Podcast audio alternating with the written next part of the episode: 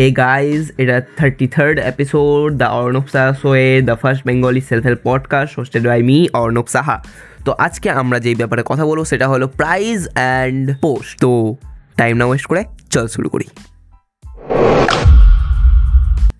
কোনো প্রাইজ কিংবা পোস্ট কেন সেট করা হয় বলতো?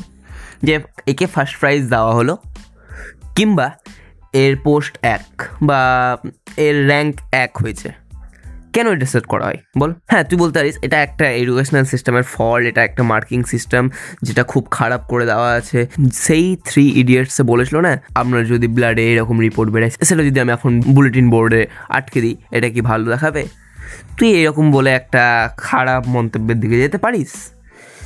কিংবা তুই আসল রিজনটাও তুই জানতে পারিস। কোনো ফার্স্ট পোস্ট বা ফার্স্ট র্যাঙ্ক ফার্স্ট প্রাইজ বা ফার্স্ট সেকেন্ড থার্ড ফোর্থ যাই হোক না কেন, একটা প্রাইজ সেট করা হয় এই কারণেই যে তুই ওটার জন্য যাতে যোগ্য হতে পারিস। ব্যাস। মানে সবারই মনে সুপ্ত বাসনা থাকে যে আমি ফার্স্ট হব, আমি সেকেন্ড হব থার্ড হব, এরকম ভাবে।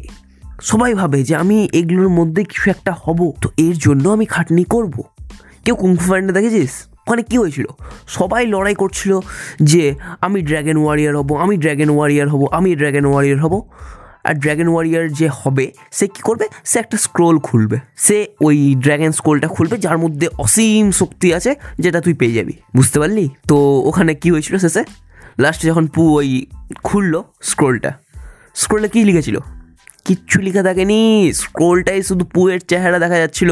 কিন্তু ওটা পাওয়ার জন্য যে খাটনিটা করতে হলো, এই খাটনিটা তোকে ড্র্যাগন ওয়ারিয়ার বানিয়ে দিল। বুঝতে পারলি? কোনো প্রাইস তোকে পাওয়ারফুল করে না। তোর খাটনিটা যেটা তুই ওই প্রাইসটা পাওয়ার জন্য করছিস সেটা তোকে পাওয়ারফুল বানায়। ধরে নে, এখন আমার পডকাস্ট নাম্বার ওয়ান পডকাস্ট হয়ে গেল। হ্যাঁ হয়ে যাবে, তোরা যদি সাথে থাকিস, তাহলে হয়ে যাবে। তো এর মানে কি? এর মানে আমি যথেষ্ট স্কিল্ড পডকাস্টার একদম হতেই হবে, নাহলে কেন হবে সবার আগে? তো এটার মানে কি এই যে তোকে যদি হঠাৎ তুই আজকে খুললি আজকে তোকে আমি ফার্স্ট করে দিলাম। যা, তোর কাছে স্কিলস নাই, তাও তোকে যদি ফার্স্ট করে দেওয়া হয়, তাহলে ফার্স্টের কোনো মানেই থাকবে না। তো এইরকমই হয় যে তোর স্কিলের ওপর তোকে র্যাঙ্ক করানো হয়। এবার তোর যদি বেশি স্কিলস থাকে, তাহলে তুই ফার্স্ট আসবি। তার চেয়ে একটু কম থাকলে সেকেন্ড থার্ড ফোর্থ এরকম করে আসবি তুই। তো আজকের জাস্ট এই ছোট্ট অডিওটাই আমি এইটুকুই তোকে বুঝাতে চাইছি যে প্রাইজ র্যাঙ্ক, পোস্ট এগুলো ম্যাটার করে। আবার এগুলো ম্যাটার করে না। এগুলোর পিছনে থাকা তোর স্কিলস ম্যাটার করে। তোর একটা পরীক্ষায় র্যাঙ্ক ওয়ান এসছে, এটা কি দেখায়? যে তোর কাছে ওই রকম স্কিল আছে যে তুই র্যাঙ্ক ওয়ান আসতে পারবি। তুই যদি এবার আনজারটা লাগিয়ে র্যাঙ্ক ওয়ান আনিস, এটার কোনো মানে হয় না।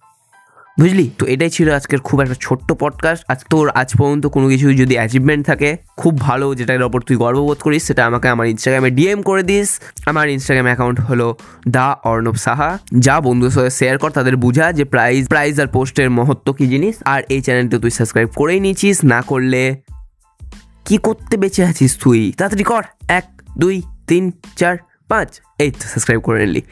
So this is it guys, I am Arnab Saha and you are watching the Arnab Saha Show. Bye bye.